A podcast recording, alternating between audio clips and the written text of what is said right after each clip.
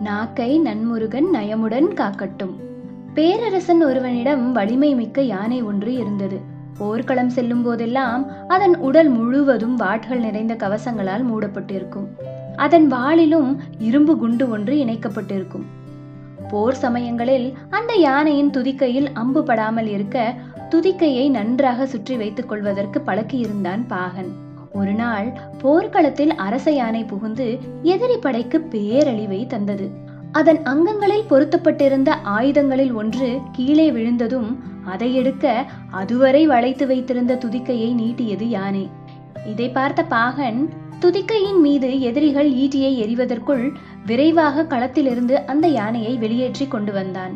அரண்மனையில் அரசனை சந்தித்த பாகன் அரசே நேற்றைய போரில் நமது யானை போர்க்களத்தில் சுருட்டி வைத்திருந்த தனது துதிக்கையை வெளியே நீட்டிவிட்டது. இனி அது போருக்கு பயன்படாது என்றான். அரசன் அந்த யானையை இனி போரில் பயன்படுத்த வேண்டாம் என்று சொல்லிவிட்டார். மனிதர்கள் தங்கள் நாவை அடக்கும் வரையில்தான் நன்மை அடைவார்கள். துதிக்கையை சுருட்டி வைக்கும் வரைதான் யானைக்கு பாதுகாப்பும் இருக்கும். தேவையில்லாத இடங்களில் துதிக்கையை சுருட்டி வைத்துக் கொள்ளும் யானையைப் போல் அவசியமில்லாத இடங்களில் தங்களது நாவை கட்டுப்படுத்த வேண்டும். ஆம் நண்பர்களே நாக்கின் நீளம் மூன்று அங்குலம்தான். ஆனால் அது ஆறடி மனிதனையும் கொன்றுவிடும். வெறுப்பிலும் கோபத்திலும் மகிழ்ச்சியிலும் கூட வார்த்தைகளை அளந்தே பேசுங்கள்.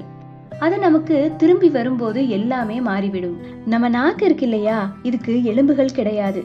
ஆனா ஒருத்தரோட இதயத்தை சுக்கு நூறா உடைக்கிறதுக்கான வலிமை அது கிட்ட இருக்கு.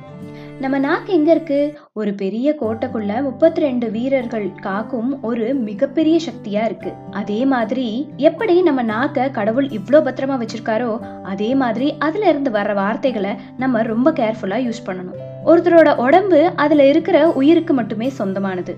ஆனா அந்த உடம்புக்கு இருக்கிற நாக்கு நிறைய பேருக்காக படைக்கப்பட்டது. இதுக்கு திருவள்ளுவர் சொல்றாரு யாகவாராயினும் நாகாக்க காவாக்கால் சோகப்பர் சொல்லிழுக்குப்பட்டு.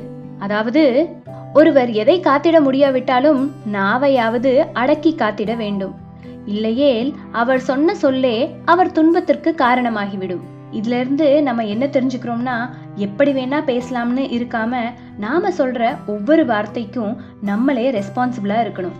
ஏன்னா ஒருத்தரை பாராட்டும் போது நமக்கு அந்த பாராட்டு ஏதாவது ஒரு வகையில திரும்பி வரும். அதே மாதிரி ஒருத்தரை தப்பா பேசும்போதும் அந்த வேவ்ஸ் நமக்கு ஏதாவது ஒரு வகையில திரும்பி கண்டிப்பா வந்தே தீரும். ஸோ நாம நல்லதை பேசுவோம் நல்லதை மட்டுமே பேசுவோம். கதை பிடிச்சிருந்தா லைக் பண்ணுங்க உங்க ஃப்ரெண்ட்ஸோட ஷேர் பண்ணுங்க. இதே மாதிரி இன்னும் இன்ட்ரெஸ்டிங்கான ஸ்டோரிஸ் கேட்க அஸ்வித்ராவை சப்ஸ்கிரைபும் பண்ணுங்க. இன்னொரு இன்ட்ரெஸ்டிங்கான ஸ்டோரியோட நான் உங்களை மீட் பண்றேன். அன்டில் தென் டாடா பாபா டேக் கேர் ஃப்ரம் பவித்ரா